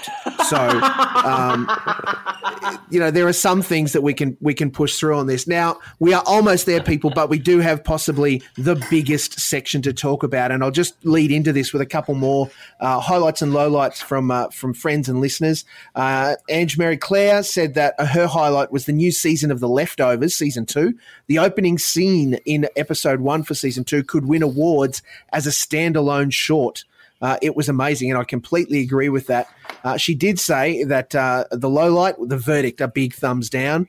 Uh, Eskimo Joe offered her highlight uh, as the beautiful lie, and her low light was Jon Snow. I, I guess she means Jon Snow conceivably dying. We'll see what happens there. Squinty offered that Mr. Yeah, Robot. Sure he did. Yeah.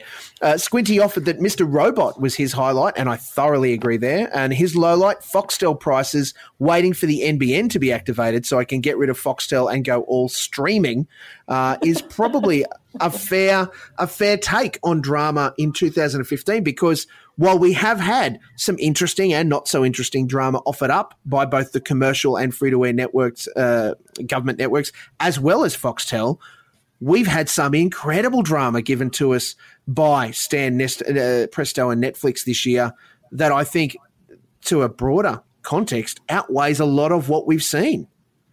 Um, uh, have you got anything that comes to mind for you, Nicole, as just some, some of the dramas that were good or bad this year? Um, I loved Mr. Robot. I really, mm. really loved Mr. Robot. And I, I think I binge watched it as much as I re binge watched um, Twin Peaks because it was just mm-hmm. so odd, different, but so obvious. I don't know why we haven't gone there before. The Beautiful Lie I thought was magnificent. I loved the dreamy, trippy quality to, to the filming. It was just beautiful. Glitch, I know I've banged on about Glitch before. Um, the um, Fear the Walking Dead, I'm interested to keep watching that one because I, I want to know the backstory to The Walking Dead, which is still one of my favorites. Obviously, Game of Thrones yep. um, is just I, I, love it. And the one that I really enjoyed too, and I on the SBS was Bosch. I really, yes. really, really, really liked Bosch, and I didn't know what to expect. And also Dig, which was on um, SBS as well, and didn't get a second season. I enjoyed that one as well. But Bosch, um, I will be waiting for that one to come back whenever that might be.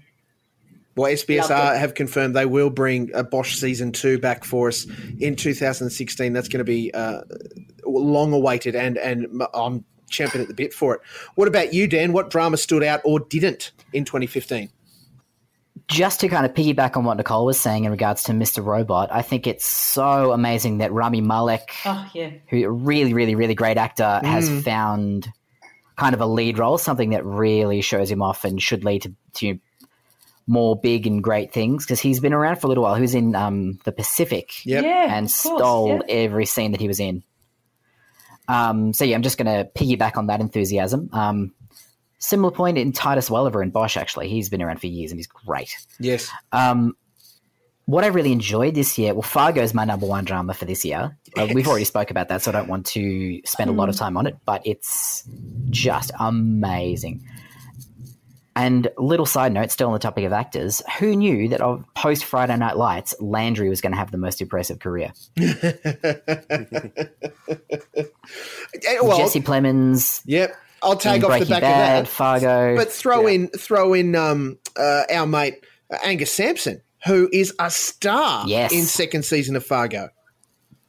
Doing, doing, really great, great work, like a yeah. really charismatic character. Yeah. If you want to get a great podcast, jump back a few in uh, the Mogs TV Talks the, uh, series. Uh, I had a chat, an hour long chat with Angus Sampson before Fargo came to Australia. In fact, even launched in America, uh, and he. He waxes lyrical as he is wont to do about the process in making it, and it's just so um, complimentary around Noah Hawley and the, the, other cast that he worked with. Noah Hawley, the, the director and instigator of Fargo. Noah Hawley is a genius. Oh, holy God, to turn a movie, uh, which the Coens did so very well, and they are executive producers of this series, to turn a movie into an incredible TV series, and then to go, you know what? Season two, let's go back 30 years. Let's do a prequel series. Holy crap. It's amazing. I've, loved, really I've loved Angus yeah, Sampson. Thoroughly impressed by it. I loved him when he was in Spirited. I just I thought he was brilliant because he was just so not the norm. Oh, absolutely. He was Spirited. I thought was a slightly underrated Australian drama, but that yep. was, wasn't this year, so I'll shut yep, about Spirited. That's from a couple of years ago, but he was great in that one. But anyway, anyway, he was absolutely, definitely. Um, oh, in Fury Road, yes, he's had. A, he's it's good time to be Angus Sampson. It sure, sure is. Kevin, 2015 drama. What stood out for you? Oh, look, I agree with everything that's been said so far, so I won't go over that again. But it's just some of the other highlights. The Secret River on ABC, that was mm-hmm. a great miniseries, a great, great piece of local storytelling. I just loved the visuals and everything about it. That was a great one. Um, the Principal on SBS, that was yes. um, pat- patchy in places, but but no, I I think that was probably SBS's highlight, really, the principal. Um, one of the other ones I wanted to mention was Bloodline on Netflix. Yeah. That was that was yeah a really a really interesting show. Um, Another yeah, Aussie representing probably- there probably- too.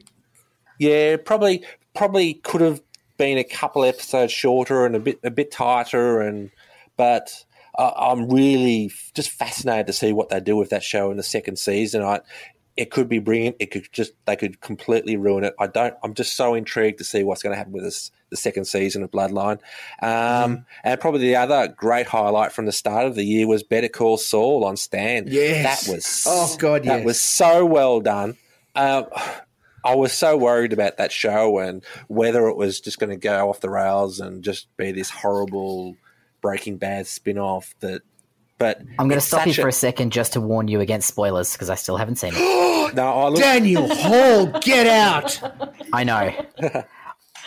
I, I, don't- won't, I won't spoil anything, Dan. But you, if you're a Breaking I don't want Bad to fan, derail even you- Kevin's point, so I won't go into my little rant yet. Even, even if you weren't a Breaking Bad fan, I think there's something about Better Call Saul that it just completely stands on its own two feet. It's just this great original show with great characters, and I, I was really impressed with it. Uh, I was. I'm excited about it. I was an enormous Breaking Bad fan. I think it's one Yeah, of the greatest things with that one as ever well. in the history Yeah, of I'm- anything. All of that. Yeah, yeah. Look, Dan, block your ears for about 10 seconds. That first 15 minutes of the first episode of Better Call Saul, I was like you, Kevin. I thought it looks good. It's got all of the right bits. Hopefully, it should come together. But sitting down and watching, I rewatched the first episode. I was that entranced straight away, back to back. I had to watch it again. It's so great. Um, the reason I haven't watched Better Call Saul yet, despite being the target audience for it, is that Stan, like Presto, don't have closed captions on any of their content, um, which I find a huge like red mark against. I alluded to this earlier. I just didn't want to go on a rant at the time. Um, but it's the reason that I'm not on board for Stan, not on board for Presto, won't continue with Stan after my trial period.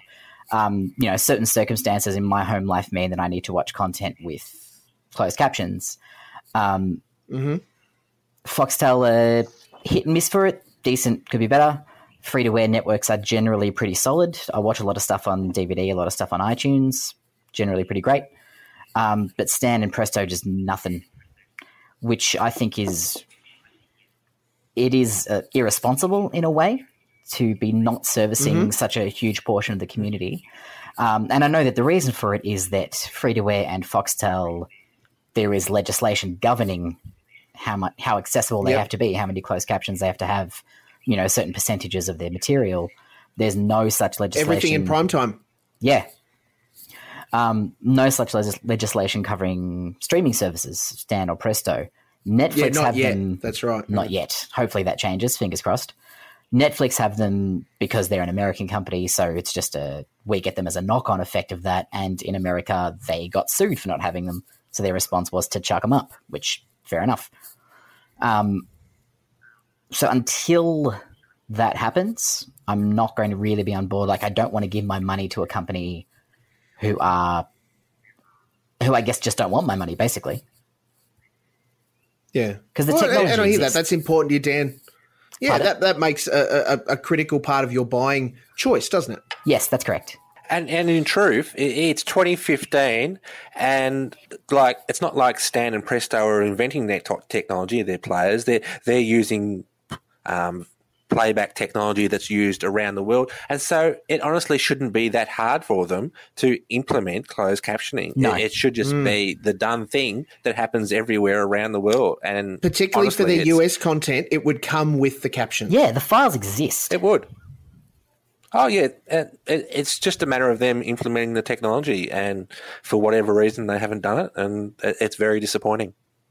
It's not rocket surgery, 100%. guys. Uh, we've talked about a lot of great drama, and I will throw a couple of others in there that we didn't necessarily touch on, but I think are, are worthy of getting the big ticks this year. The Vikings season three. Um, Yes. This is a drama that has just amazed me, and we're getting a 20 episode, two part series from SBS, from, of course, the people that make it, but on SBS next year. Uh, so I cannot wait for more of Ragnar Lothbrok and, and his old team. That's going to be incredible. Um, I have really enjoyed uh, House Husbands on and off. It's not quite a fail. Uh, I love a lot of the cast and I love what they're trying to do, but I just think that there's too much shoehorn stuff and making it all wrap up in neat little bows and packages. I'm enjoying Limitless more than I am Quantico as of the, the Sunday night fast tracked dramas that are coming out of the US from their, their latest fall catalogue. Uh, I think that it, Limitless is just more fun and Quantico takes itself too seriously. A Place to Call Home. Now, this is the first of two resuscitated seasons that Foxtel is showing. Remember, from doom. it died on seven. Yeah, very much so. What's the and they've gone edgier with it. Oh no no no! In, in that uh, it died on seven, and they've given it two seasons on Foxtel. Right, sorry, I thought you were saying there were two shows that were in that situation. Pardon me, carry on. And they, they look like they're enjoying themselves too. They're absolutely enjoying themselves. So they know they've got a reprieve and they're going, bugger this, we're going to have fun. And you can tell. Oh look, as an act- Totally tell. as an acting cast, who wouldn't like a the assurity of two years of work, and b the chance to you know make it a little bit harder because it was light light as light can be. It's no no wonder it died on seven. It was just mush. Yeah, and look, it, it's great to see Foxtel doing a show that's it's probably a, show that's accessible to, to a more broader audience. Um, for drama on Foxtel in the past, we've seen series like um, uh, what I'm I'm drawing a blank now. Was it um, um, sorry, edit point dramas on Foxtel? Australian dramas, Um, particularly. what was um sorry we'll start again. Yeah it's dramas on foxtel like devil's playground and things that are they're really challenging subject matter. And they're, they're, they're the sort of dramas that are not going to attract the big audience. And it's good to see foxtel investing in something like a place to call home that is doing massive numbers for them on foxtel and it's a show that will keep bringing in repeat viewers and it's going to do great business for foxtel for many years both on foxtel and on presto Yeah, And no, it's a Foxtel's getting a bit playthrough of a there. reputation, aren't they? I mean, you- you're right. They had the Devil's Playground, um, Place to Call Home, Wentworth. You know, they're they're Yeah. throwing Yep. money at those shows, and it's great. And and, And some of they're it's really actually great. quite watchable. Yeah.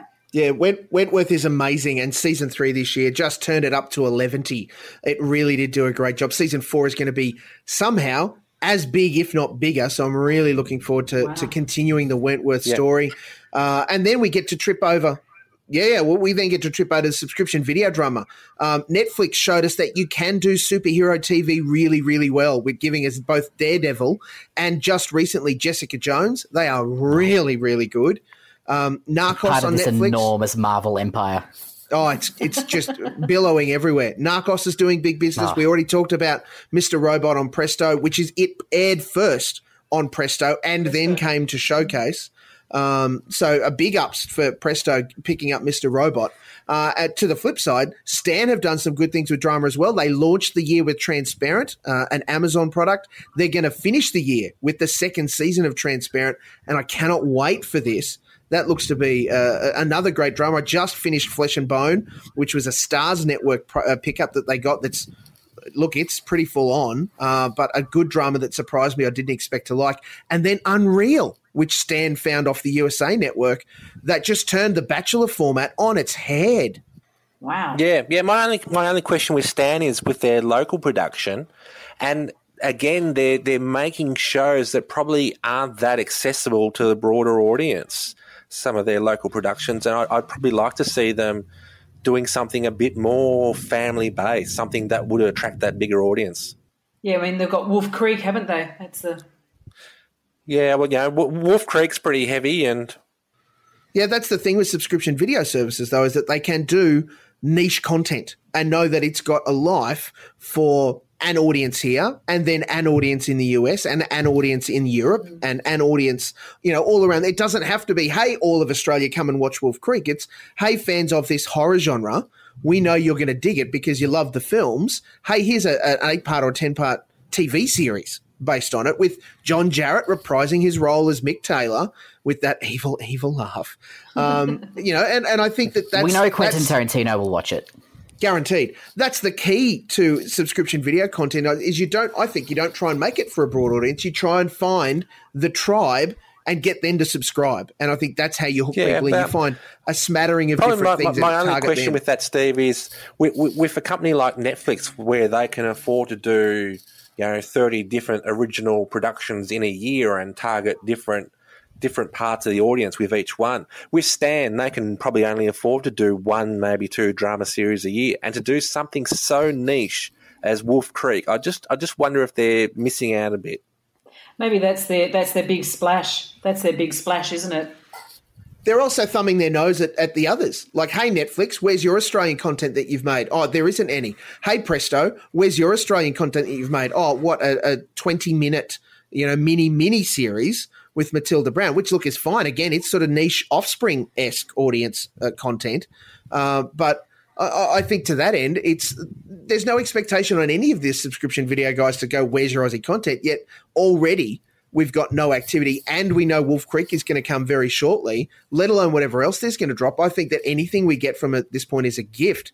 It just needs to be good, and so far they haven't let us down. Hmm. And Wolf Creek is a known, established brand. Like they, they can get a sense of how many people are going to tune in for it. Like it's it's it's a smart move, I think. Okay, team, I need to know from you right now what are the dramas that let you down or didn't fire? And there's at least two or three I can think of. Nicole, what was the drama that failed you? Pick me, pick me. True Detective 2. why didn't Finish it work, conversation. Nicole? Move on. We finished the conversation. Why? Why didn't it move? Why didn't it work? Because they believed their own press too much. Um, I think the first season was so magnificent and so different and and so engaging with the, the, the characters that I think they believe their own press that you know that we can do no wrong. Let's do it. Let's churn another one out, and it just didn't inspire. Um, having said that, by episode four, um, they ditched a few of the storylines. Things were obviously cut. They obviously realised that it wasn't working for them, and things did pick up. Um, Colin Farrell was good in it. I quite enjoyed him. I think he, he played it well. Um, the other one, whose name I will not mention because I think he Vince Vaughn. I did it. I mentioned him that he was so hmm. awful. He was so ham-fistedly awful. What were they thinking? What I can't. I just can't go there anymore. So there you go. True Detective two. If they have True Detective three, they better go back to back to the drawing board. Yeah, I'm not sure that we'll get an answer on whether there'll be a, a True Detective three. Dan, what let you down in the drama stakes this year? Oh, Downton Abbey, which mm-hmm. is just straight up not a very good TV show anymore. It, just that it's a not like a, content isn't anything. Yeah, it's just not well written anymore. It used to be. First couple of seasons were really solid, mm. and just um, I don't have quite the same level of vehemence as Nicole does towards True Detective, but um, but yeah, it's just a just a dull show that doesn't seem interested in actually having any drama or conflict. It's and just, hopes hopes to skate by on its great cast and production design. Yeah, I think they've taken the whole disappointing up, upstairs downstairs has probably gone as far as it can now, hasn't it? With Downton Abbey, it's um, it's looking thin. Well, it's not going to skate by anymore, is it? Yeah, yeah. No. But yeah, we'll we'll see when Channel Seven broadcasts the final season in uh, 2023.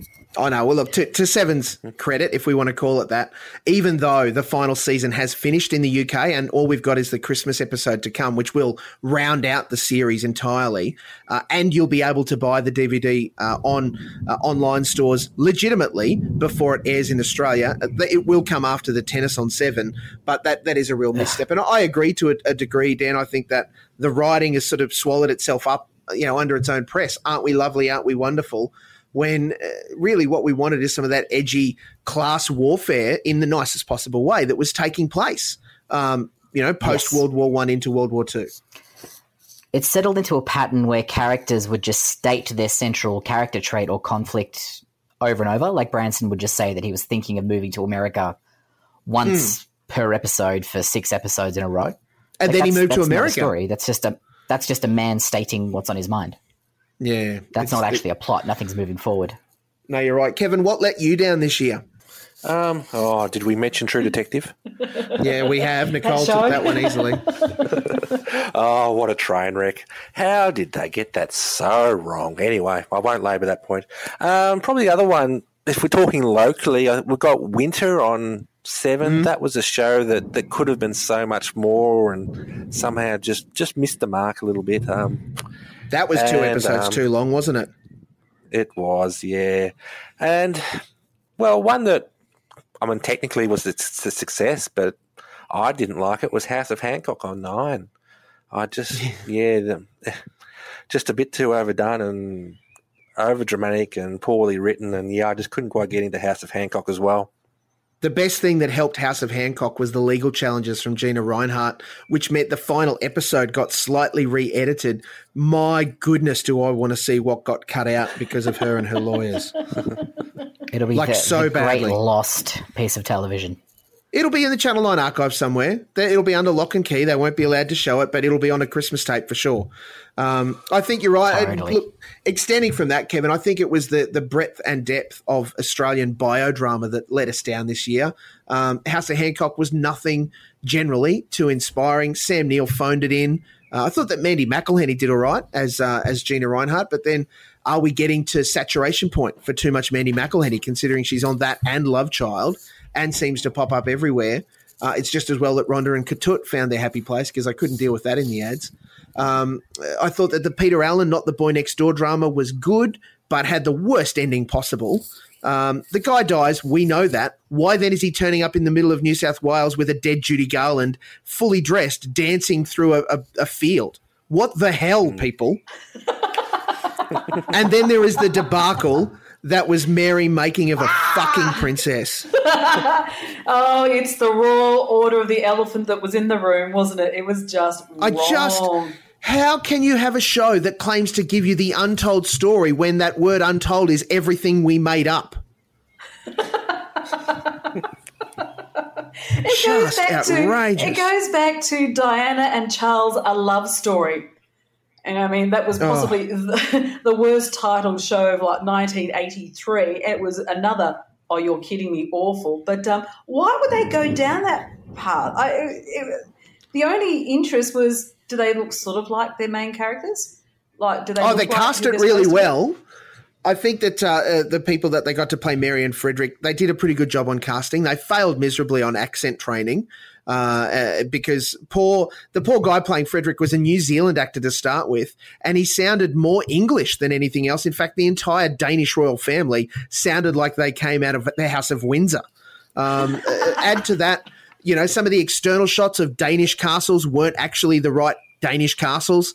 Um, uh, like, fair enough, there's creative elements you need to throw into it, and that's fine. But we all know, we all know that Prince Frederik did not get down on one knee beside a Welcome to Tasmania road sign. Uh, in a truck stop and propose to then Mary Donaldson to turn her into uh, the princess in, in waiting. Don't ruin the magic. Don't do it. Don't do it. Let me believe. Oh, look, You it's know what they say: never let the truth get in the way of a bad story. They certainly bloody didn't do that. Uh, guys, to round out today, there's a couple of things we need to quickly talk about. There are some things that I think we need to throw our in memoriam montage on uh, and say farewell to some series. Uh, Californication rounded out with season seven. CSI finished with a big telly movie for se- uh, season 15. We saw uh, the end of Glee. Season six of Glee rounded out its life. Parenthood died uh, with season six, and I say that intentionally. Revenge uh, was hoisted on its own petard at the end of season four. Somehow the revenge wasn't exacted by the end of one season, and they needed three more for it to happen. Uh, Under the Dome got out of the dome. Then there was no dome, so then there was no show after three seasons. And then for mine, the big three, uh, the farewell to Mad Men, which I thought was just delightful. A, a great final series there. Uh, One two the a half men. The end. Two and a Half Men season 12, who gives a shit? And uh, Channel 10 somehow persevered into three seasons of Blunderland uh, and thought that it was a good idea. So I've, I've no idea, guys. Any thoughts or, or things you want to say as we farewell uh, these ships that employed many? Oh, look, some of Oh, those look. shows I didn't realise they'd still kept going on, to be honest. Like Glee, really? It lasted six seasons? I thought that stopped It sure in did. season four. Yeah. And Under the Dome, I think I stopped showing any interest after season one. So I'm surprised it actually got more. Yeah, look, probably Mad Men, though, it's, was it's all nonsense. one but, of the big but ones. Mad Men, yeah, I'll agree with you, Dan. Mad Men, the Mad way Men it went out with for as much class as it came in, it was a fantastic drama, and I loved everything about that finale. Those final moments were brilliant. Seeing uh, Jon Hamm Amazing. as Don Draper finding his Zen moment and then cutting to the Coke commercial was inspired. Perfect. Perfect. so ending. so great. Now, we need to declare a winner, I guess, people. When we look across free to air television, ABC, SBS 7, 9, and 10, across Foxtel and its many channels, uh, and subscription video services, Presto, Stan, Netflix, who for you wins 2015? Me? Could it be me? Yeah, you can start, Dan. I win. No, I just mean, can I win? No, you can't win. Who won? Who won out of all those Ah. people? Ah, Netflix? I'm going to say Netflix. Not unreasonable. I would have said Stan because I love so much of what they do, but Mm-hmm. the captions thing is just too much of a hurdle for me. Interesting that you claim Netflix is a winner, even though you've never used it. Kevin, what about you? Well, I suspect Netflix is the winner and will continue to be the winner for some time. But yeah, we also have to give give points to Channel Ten. Um, they, they, they've started the fight back. We can we can see a recovery road for Ten, so that's good. And and a, ABC for staying the course as well. Yep. Give them points. Nicole, what about you? Who's the winner? If we could pretend this is like the Brownlows, can I Mm-hmm. give three points to the ABC, Mm-hmm. two points to Foxtel? Because I'm thinking we record a lot of that stuff, so they must be doing Yep. something right. And maybe tied for the Brownlow, um, Stan. Yeah, So- and that's not a that, that's a pretty good broad mix, and I think reflective of our viewing habits too. I want to uh, uh, agree with you, Kevin. I think that ten for 10, 2015 was the year that didn't suck. Um, you know, they've made a lot of shouting at the end of this ratings year, saying that they've the only free to air commercial network that's seen audience growth. That's because the position they were in coming into this year was more than scraping the bottom of the barrel. I think they were through that barrel and trying to dig up. Uh, so getting an audience was a good thing. They had some shows that stuck and work. Um, I agree, Dan, and, and all of you guys, that I think Stan and Netflix are, are head and shoulders as far as content and where you want to be to get that sort of stuff. Yes, SBS and ABC both delivered us some some excellent content otherwise, but oh my goodness, what a year 2015 has been. I'm changing my answer to ABC, by the way. Yeah, I don't know why I didn't say it in the first place, but just, yeah, doing some great stuff in drama and in comedy. I view as a great Yep. service. Uh, we've got things like hitting home, like tackling proper issues. Yeah. ABC, rock solid. I think we all need a cigarette and a good lie down. And a glass of Chardonnay, please. Oh, with a straw. Oh, yes, too. two, thank you.